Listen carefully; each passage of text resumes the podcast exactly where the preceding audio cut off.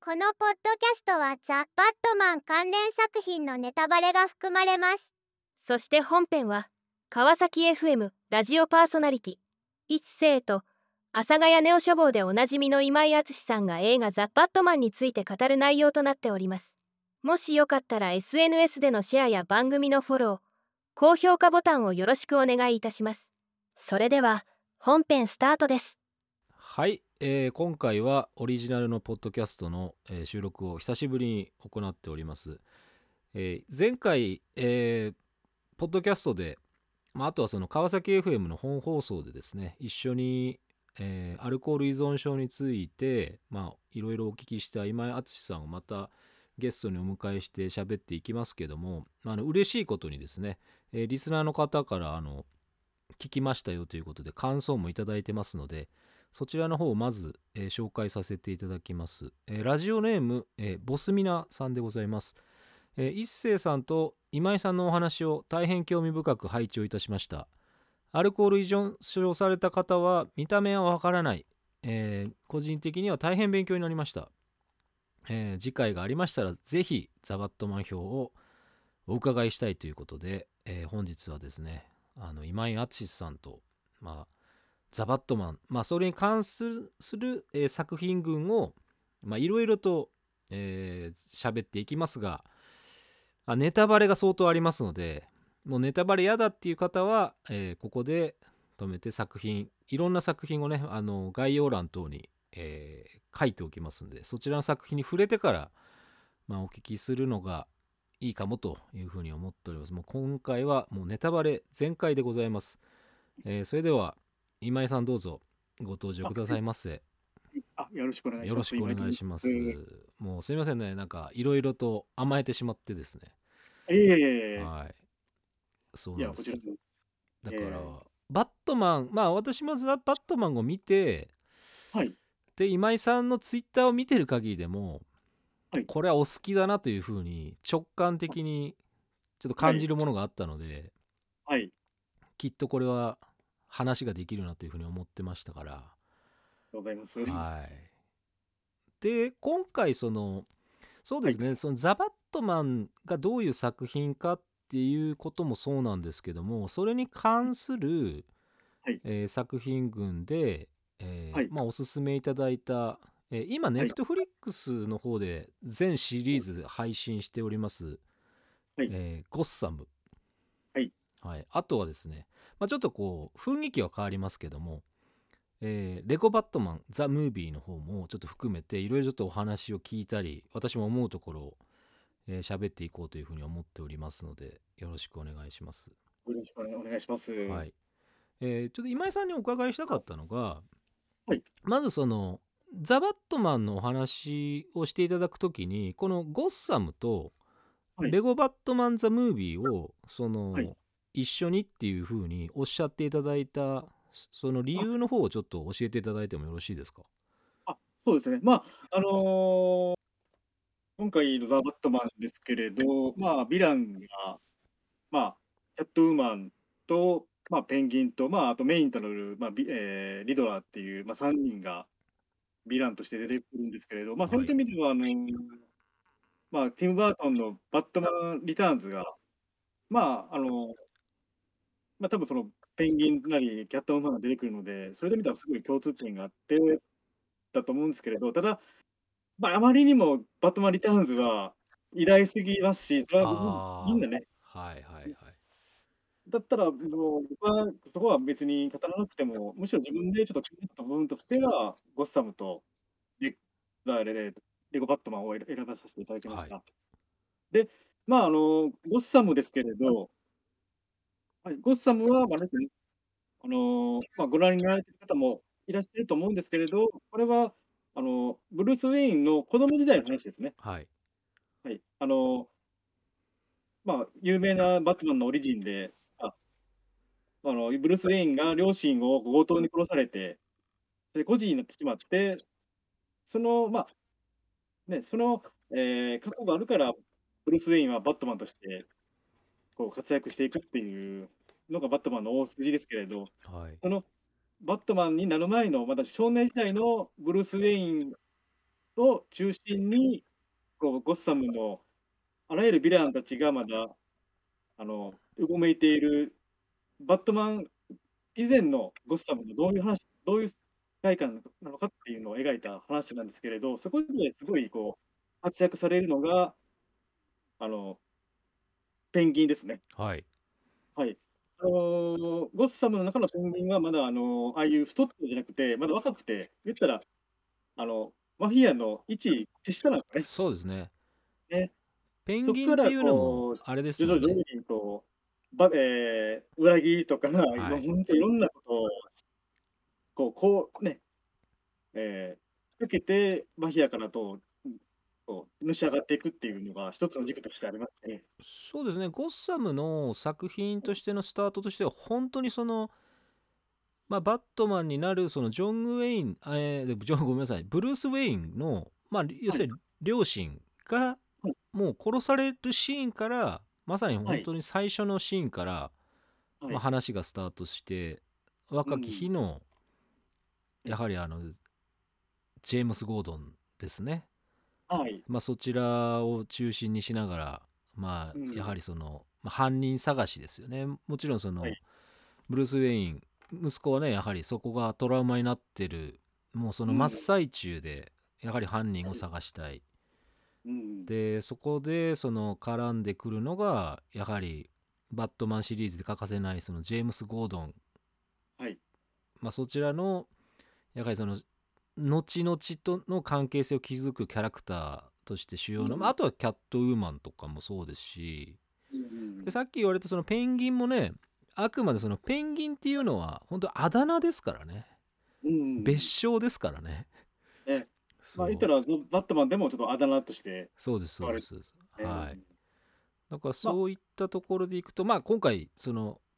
ゴッサムは非常にシリーズが長いですが、あの、はい一応完結したということで、うん私もちょっと最後までね、これは見なきゃいけないなというふうには思っております。はそうですね、まあ、そのいうのも含めて、あとは、あの、一星さんが言ったように、その、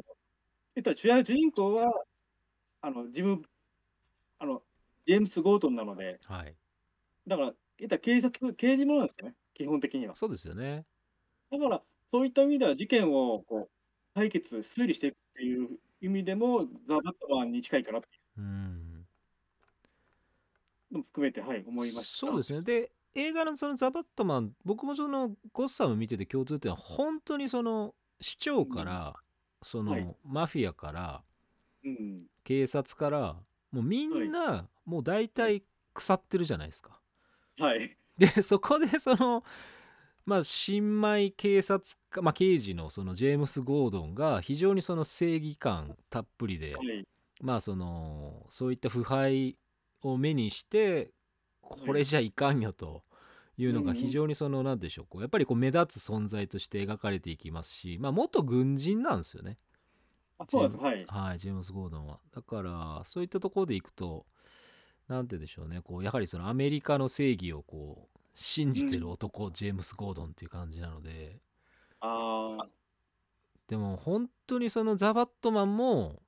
まさにその腐敗しきったはい。ゴッサムシティの、まあ、政治から裏社会、うん。えー警察、まあ、行政機構の話が、まあ、多々ね、出てきますので、非常に共通点はやっぱりうん。まあ、ベースとしてはい非常にゴッサムがベースになっててもおかしくないぐらいのうん作品にはやっぱ仕上がりにはなってますよね。まあリアル思考ということで。うん、だからまあゴッサムっていうのがどんな街かっていうのを一番手っ取り早く知るためにはその名の通りゴッサムっていうドラマが見たらあこういう街かっていううーん、そうなんですよねね。まああともう一つレコバットマンですよね、はい。はい、レコバットマンはもうこれはあのー孤独の人の話ですよねそうですね。あの、レゴバットマンはね、もともとその、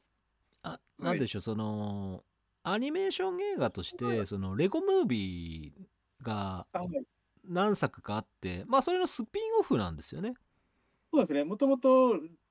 レゴっていうのがあってその中にバットマンがゲストとして登場してそうそううそうそう鼻持ちならないねそうなんですよねまあ、それのスピンオフとしてですけど、まあ、そのバットマンがいかにこう傲慢で こう鼻持ちならないけどそうそうそう実はすごいこう寂しがってるっていう。そうなんですよだからレゴバットマンのその、ブルース・ウェインもはいやはりその非常にトラウマが強くてはいそのやはりその両親との思い出が大人になっってもて、はい当然その消しされてないそのうんまあ本当にその劇中でもよく描かれますけど、はいまあ、写真を見てはい、で友人やその家族を作ることを非常にその、まあ、拒否するというまあ怖がってるってい怖うかがってるっていうところが、まあ、孤独な男ですよねやはりうんなんか孤いやだ独からはいそういった意味ではすごいバットマンの孤独っていうのが一番現れてるのがレゴバットマンじゃないかっていう。 そうですねいや本当になんか、まあ、孤独で金持ちだと本当に人格曲がっていくよなっていう代表例でしたよねなんかね、 そうだって自信は一応あるわけじゃないですか自分ナルシストみたいな感じでも描かれてるんでああ、そうですよね。歌を歌ったりとか。そうそう俺が一番だみたいな感じで常に描かれてるのがそのレゴバットマンのうん。ブルース・ウェインですからね。ねはいまあ、これあの僕日本語吹き替え版で見直したんですけどはい。あのやっぱり山寺宏一さん良かったっすねやっぱり。あはい、ブルース・ウェイン、まあ、バットマン役山寺宏一さんがやっぱり非常にこうそういうこじらせた男をやっぱ演じさせるとすごいなっていう感じでしあ。たから、うん。はですし、まあ、あれですね。あの、覚えてるのは、あの、ウルトラマン、今のウルトラマンの監督である田口清隆さんい、はい、が、確かにあの映画表の多分あれですね、ベスト10号の時に、このレコバットマンを取り上げられてまして、あなるほどはいしかもまあ、あの、泣いたって言ってるんですね。あだから、僕もそうなんですけど、これ30代、30代で、あの、独身男、あれみたいな泣きましたね。あ もう、あ、なんか、これは、ありましたね。ーなんでしょうねそのまあまあ金はあるじゃないですかそのバットマンって共通してそのそのうん設定っていう言い方は、まあ良くないかもしれないですけどええそはのいブルース・ウェインってやっぱお金持ち財閥のやっぱ跡取りなので、はい。やはりその必ずいるその執事のアルフレッドとの絡みもありますが、はい。お金持ってるけどはい。でも孤独なんですよって話になった時にうん。その30代泣いちゃう独身男泣いちゃうぜっていうのが、、はいやーやっぱ金じゃねえのかなっていうところなんですかねやっぱりその人っていうのは。ああ。いや、やっぱり、ああのー、やっぱり自分の心の隙間っていうのをいかに埋めるかっていうのを、はいバットマンは多分できない人なんでしょうね。あーなるほど。ね多分犯罪者をこう懲らしめることでしか埋めれないっていうか、うんうんうん。あのそれを如実に表してるのがあれですね。あの僕は現に実践するんですけれど、原作の編み込みで、はいダークナイト、バットマン、ダークナイトがまさにそうですね。はいはい。あれは完全にバットマンが55歳でもう初老の年なのに、あの、いまだにその両親のトラウマが抜けきれなくて、はい。結局バットマンは10年前に引退したけれど、やっぱり俺にはこう、犯罪を借りるしかないんだっていうので、ああ。バットマンにすごいこう現役、まあ現役として復帰するっていう。そうか。なんていうんですかね、その自己自己実現としてのはい。そのヒーローというか、まあ、そのうんキャラクターを背負っていかざるを得ないっていうその辛さがうん。やっぱりバットマンって常について回る感じなのかな、だからトラウマは絶対払拭しきってないんですよねそのはい。レゴバットマンもそうですけど結局、うんまあ原作の本僕はあんまアメコミの方はあんまり読んだことないんですけどはい。でもバットマンって基本的に全体的に暗いじゃないですか。そうです。まあ。まあ、どうしても暗さがつきまとう。はい。そうねでもキャラクタなーんでこんな暗い作品なのにはい。みんなす好きな人が多いっていうか、まあ、DC の基本も代表作ですよね。そうですね。もうスーパーマンと並ぶはい、ですし、またもっと言えば、映像化作品だけで言えば、一般マンよりも多いんじゃないですかこの10 10年ばかりに。そうですねはい、ねアニメも含めたら、ははい、い。だから、あのーそうなんだよな。やっぱりちょっとこの孤独っていうのがどっかでこう人を引きつけるし、共感を生むんじゃないかなっていう。あーそうそうそうだからバットマンの共通点ってそのうん今回のその公開された「ザ・バットマン」が出るまでははい。トラウマはあってもうやっぱりその、うんまあお金持ちだし、うん。まあ、ある一定その教育レベルも高い知的な人間でもあり、その社交性に長けてるそしうてんセクシーな感じ、うん。陽キャな感じ陽キャをまあ演じてる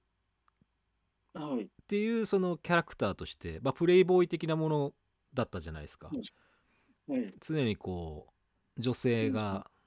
こう,、あ、そうですね。いるそのモテモテ男だったじゃないですか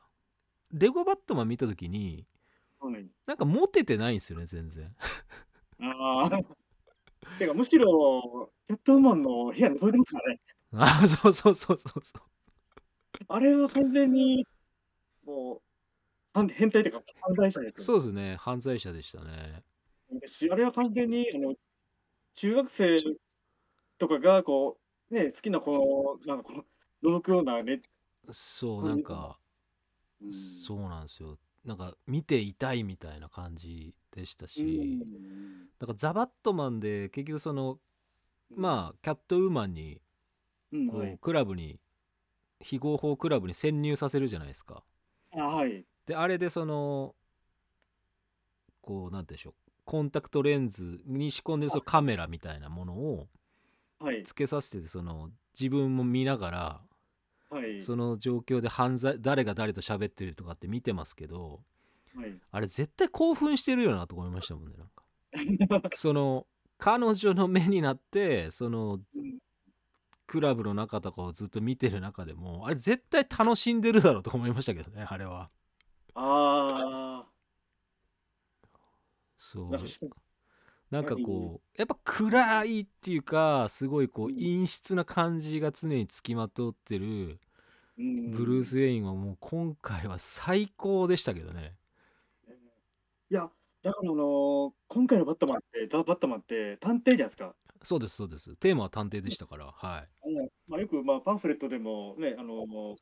浅宮キアさんとかが、今回は探偵としての面がすぐにうん出てるっていうのがあってるんですけど、探偵って何かって言ったら、犯罪者と一緒なんですよあまあそうですよねだからほぼね。はいなんて言うんでしょだうから許されるか許されないかって言ったらもう結構微妙なラインですからね常にあのーまあ、まあ、いろいろ古くはあのーシャーロック・ホームズとか、明智心もそうですけど、はいそういった犯罪、完全なる犯罪を、あ探偵は推理して解き明かすじゃないですか。っは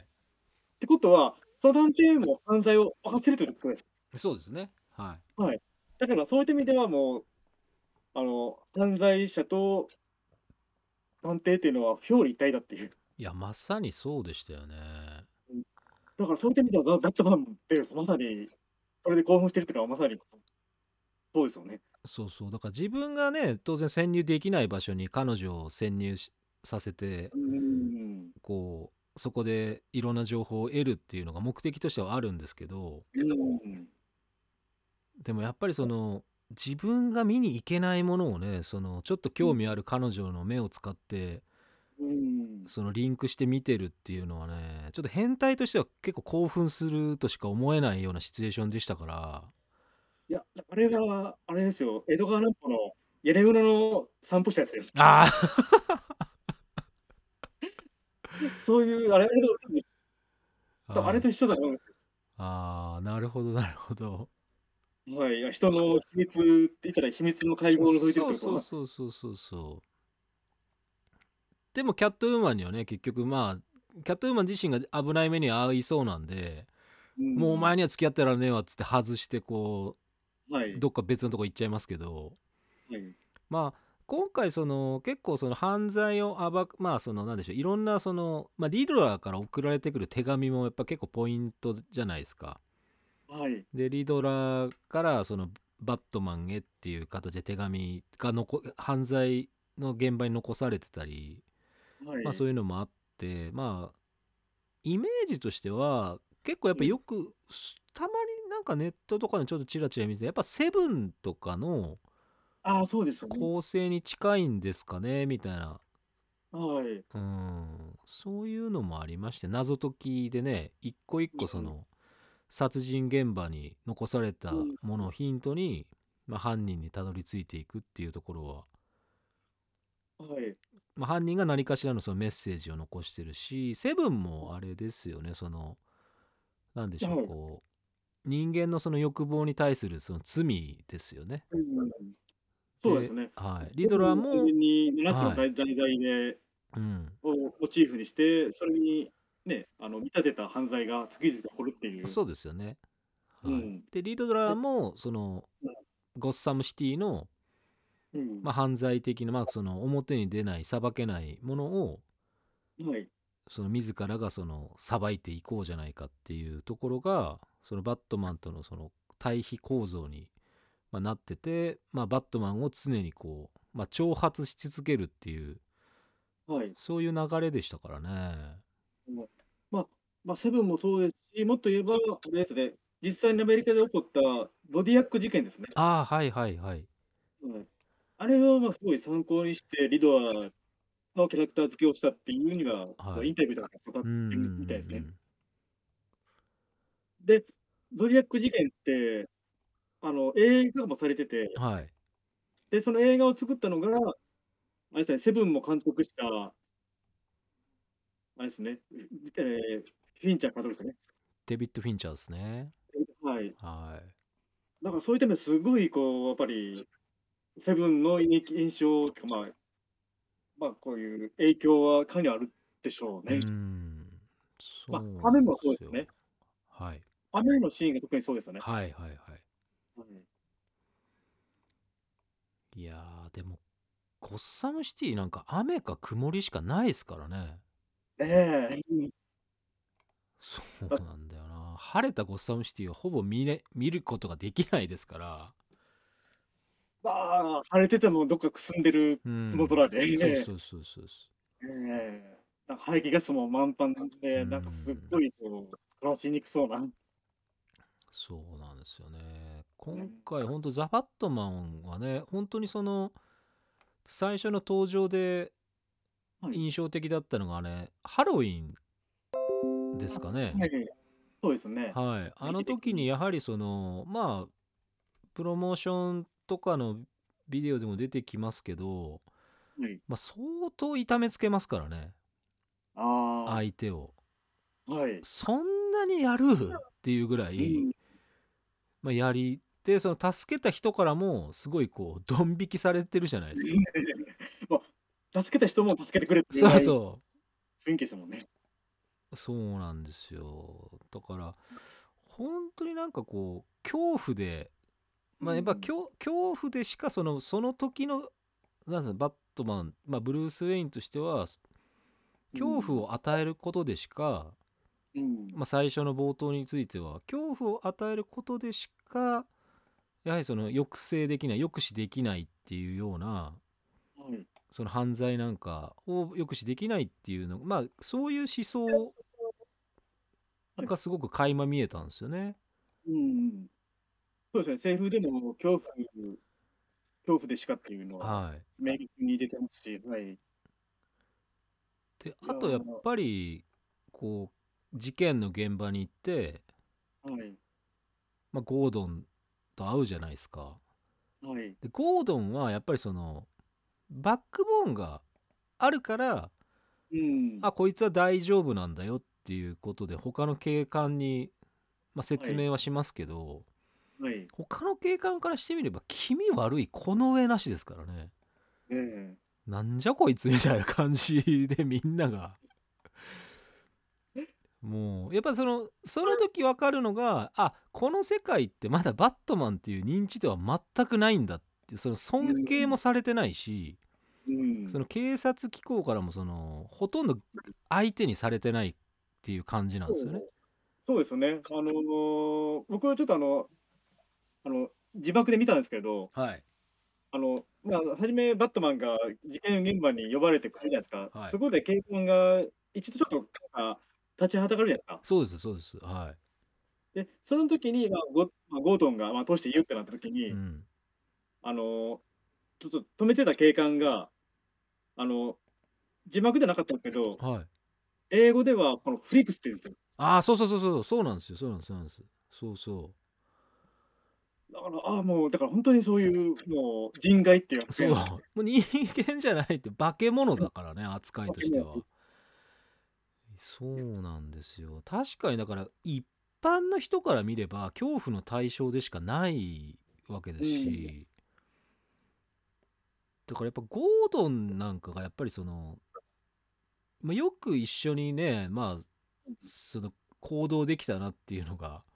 うん、すごいそのゴードンとの関係性が非常に、まあ、大事すごくやっぱ大ゴードンいなければねあんな行動できないですからうんでただの変態野郎ですからねえいやだからあれですねだからあのジョーカーとの違いもそこなんですよね、ああはい、映画映画のジョーカーはもはいあれってゴッサムシティが舞台なのにで警察も出てくるのにはいあれってゴートンが出てこないですか出てこないですねだからあのジョーカーってゴートンが出てきたらジョーカーにならないですよねそうそうそうそうそうそうあのゴッサムシティの両親と言われてる人がうん現れたらもうその時点でジョーカーはジョーカーになる道がないんですそうなんですよだからあの映画にはゴートンはいないし、だからバットマンなんで出てくるっていう、うんそこでバットマンが救われてるっていうか。そうなんですよねだから本当にそのジョーカーはやっぱその最強のその敵役としてうん、もうと一番最初のバットマンから登場してるメインのキャラクターじゃないですか。はい。で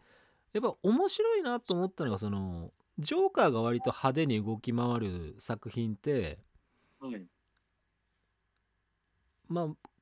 今回紹介してるレゴバットマンの方はやっぱりうんジョーカーは完全にもうなんだ主役級の働きをするわけじゃないですか。はい。まあこのまあレゴバットマンはコメディなんですけど、はい。でもこのジョーカーもすごいこうまあ面白かったのがは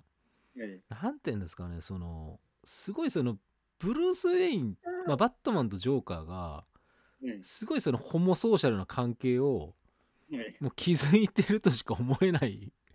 構造になってててかジョーカーの片思いなんですよねなんかえーだから、本当に片思いで、だからあの、レゴバットマンってコメディだけど、あの、レゴバットマンのジョーカーこそが一番純粋であり、そう一番凶悪なんですよね。そこのう世界そうをそ放う放したって いう。そあの、なバッバットマンもなんかこう、ね、いたぶったりとか、まあ、ダークナイトではね、こう恋人を殺したりうとそうかですねはいありましたけど、レコバットマンのジョーカーが一番最悪なんですよね。この世界ごと崩壊しちゃえっていう、そうそうそうそうやってることが一番極悪っていうう。ん、そうだからやっぱりそのあなんて言うんでしょうねそのジョーカーはそのバットマンになねその言うのがそのまあそのメタ的な発言がレゴバットマンって結構多いじゃないですか。あはい。その俺たちはもう76年の付き合いだろっていうことをやっぱり劇中とかでも言うわけですよその昔の当初のうんバットマンシリーズからの、まあその漫画、DC の漫画の頃からの付き合いでうんそれなのにうんお前は俺にその嫌いだっていうことすら言ってくれないぐらいのことを言うわけですよ はいだからそれそれでもバットマンはお前のことが嫌いだとは言わないんですよねなんかうんそうまあそのと途中でねそういうシーンになった時にそのジョーカーとしてお前が俺のこと嫌いだって言ってくれさえすればうんそのそれで俺はこうなんかなんだろうこう認められたっていう感じになるのに、うんお前は俺のそそうそうお前はそういう態度が俺の存在を認めてないんだよみたいな感じになっていくのがうんすごいなこれと思いましたよ本当にいやーだから、だからそこまであれですよね、バットマンの、だし、ジョーカーとバットマンの関係っていうのはもう、不分率なんですよね。そうなんですよやっぱりもうジョーカーをやっぱり描かなきゃいけなくなってるのかもしれないですけど結構そのザ・バットマンの方もえーっと本編からカットされたうん、はい、公式動画がはい出たんですよね YouTube でああ、はい、ありますね、前。そうあの本警察の面会シーンですそね、うそうそうそう本編ではなんかこうえこれひょっとしてこいつジョーカーじゃねえのみたいな人がやっぱいたじゃないですかはい。でももう完全にその もうジョーカーとしてその、はいなんていうんでしょう公式映像ではその面会シーンでバットマンとジョーカーが出会ってるっていうシーンそのリドラーが暴れてることに対して、こいつ誰かわかお前だったらわかるんじゃないのかみたいなことを聞きに行く、そのバットマンが、まあ、ジョーカーに聞きに行くのが描かれてるんで、はい、あやっぱりジョーカーいるいるよなみたいな まあ本編見て分かっちゃいたんですけど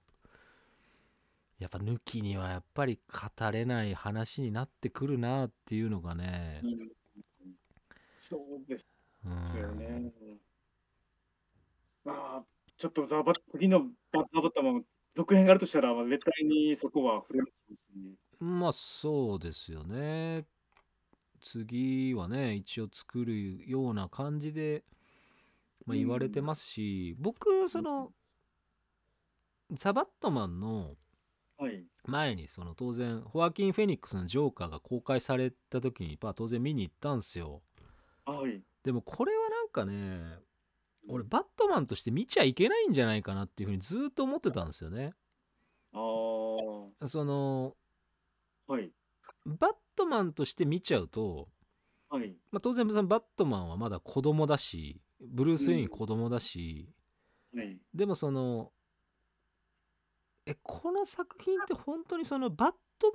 マンのシリーズの中に入れて描きたかっ監督が描きたかったのかどうかっていうのが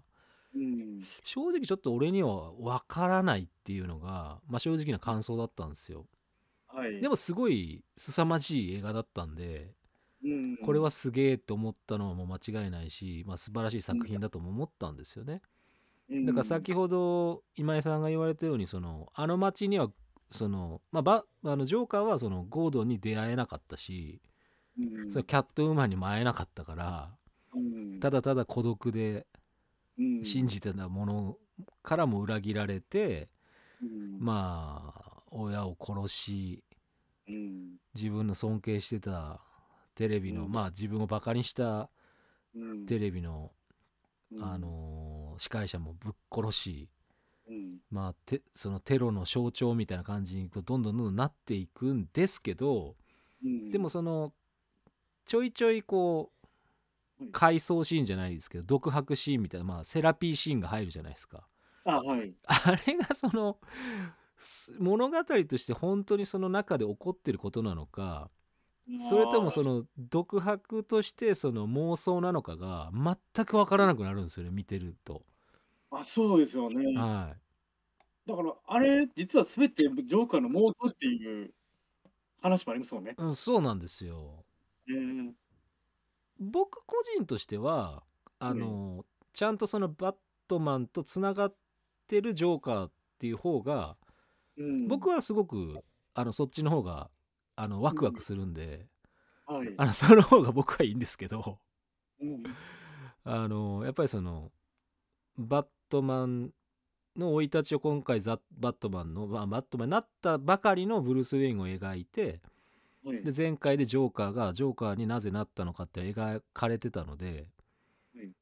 でも俺がやっぱ思ったのはそのそのバットマンシリーズを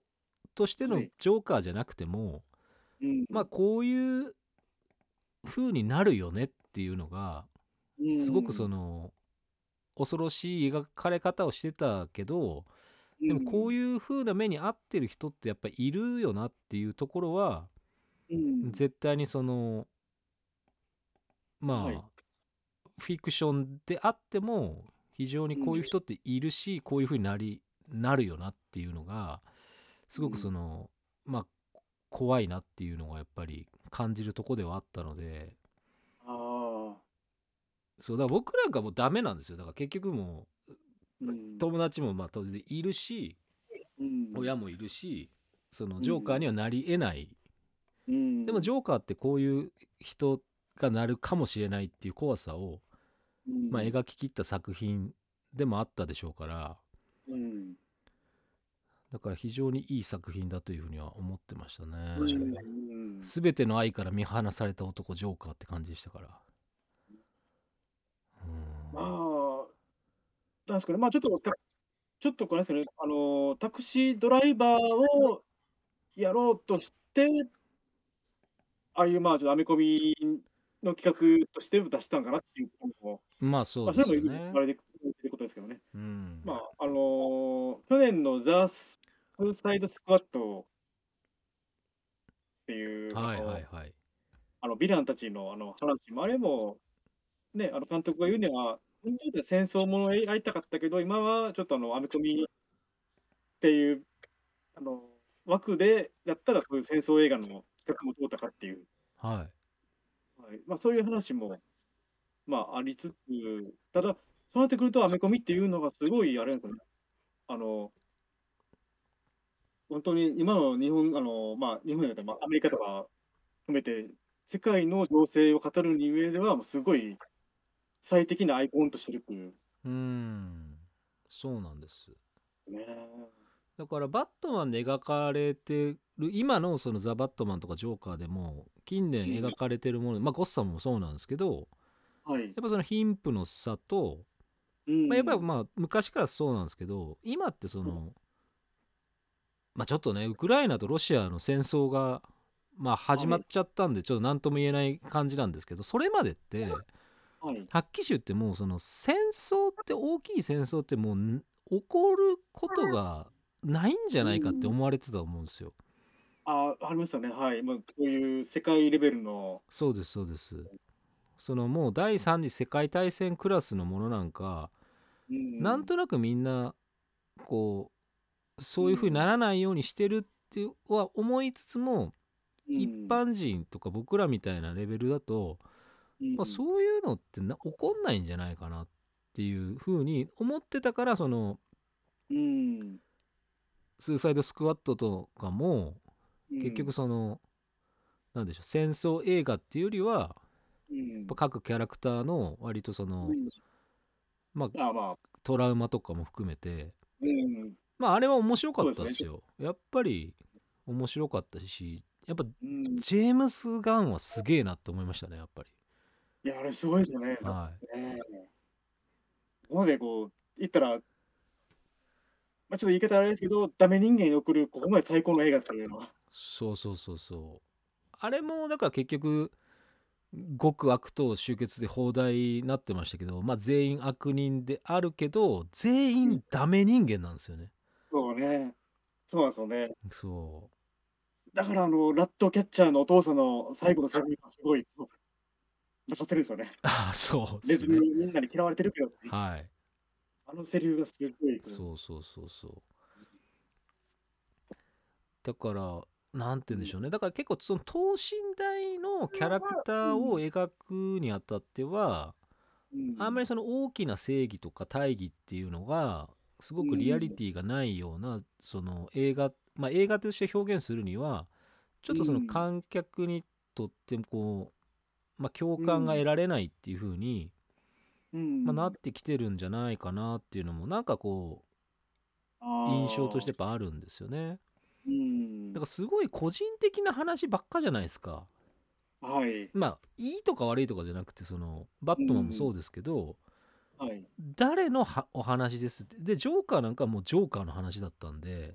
うんだから社会的にどうのっていうことじゃなくてその人の話っていうことでここまでその注目を集めることになるっていうのはうん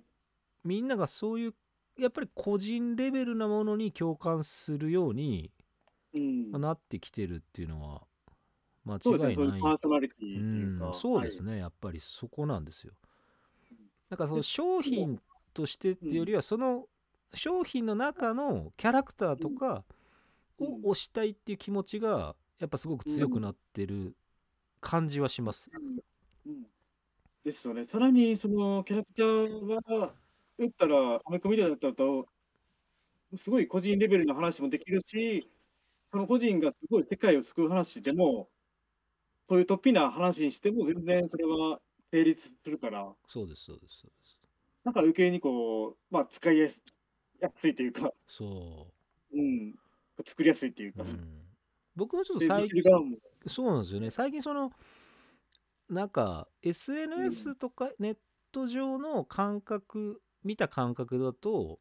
うんなんか商業作品とか商業的なその作り込まれたものをうんこう企業から「お前らこういうの作ったから見ろお前らこういうの好きだろ」って見せられるのがすごくその嫌悪感をいが、まあ、抱きやすいっていうかそういう批判が出やすい状況にあのあのなってるっていう印象を持ってるんですよ。うんただそのアマチュアが作ったものとかアマチュア個人のパーソナルが出た YouTube とかああいうその配信とかに対してすごく共感を得てそこで応援するとかお金を投げるとかっていうことがああそっちの方がそうそうなそるうほそう楽しい応援する側も楽しいうんだからだそからのそういうマーケティングの上で作られたもんじゃなくて、そああ、よりパーソナルなものに人はこう共感しやすいとういう。そうで応援しやすいでお金を投げる投げた時うんにやっぱそのダイレクトにその人が喜んでくれるその人のためになるっていうことがうん、今はすごく大事になってるような感じなのでうん、だからそうですよね。うんでさらに、あの、アメコミの面白いところは、アメコミって、キャラクターって、まあ、先ほどもあのあれですけど、あのバットマンも70年はい歴史あるじゃないですか。はいで、あの、作者はもちろんボブ・ケインっていう人が作った大元はそうですけど、はいそれからさらにいろんなこうアーティストがバットマンをこう物語を物語をこう紡ぎ出してきたわけじゃないですか。そうですね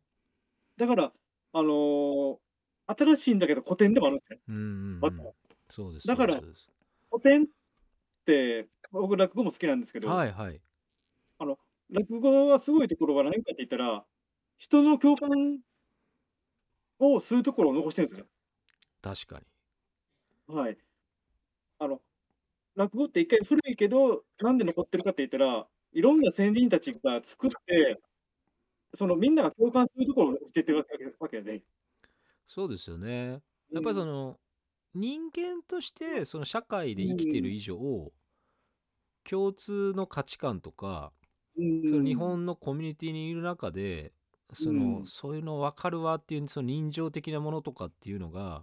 うんそのやっぱ変わらないところがずっと受け継がれてるからこそうんまあその伝統芸能としてもそうですけどまうあんそこから生まれる新作もあればうんこれだけそのなんて言うんでしょうねこうすごくいやらしい言い方するとマーケットとしてはまあ一応なんとか成り立ってるわけじゃないですか。うんその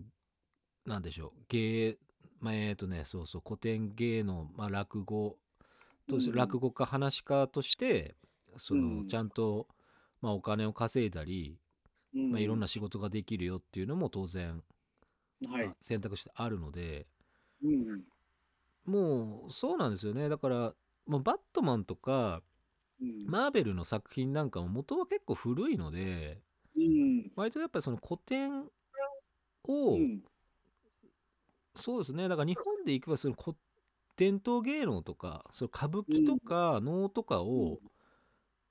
ずっとその作り変えながら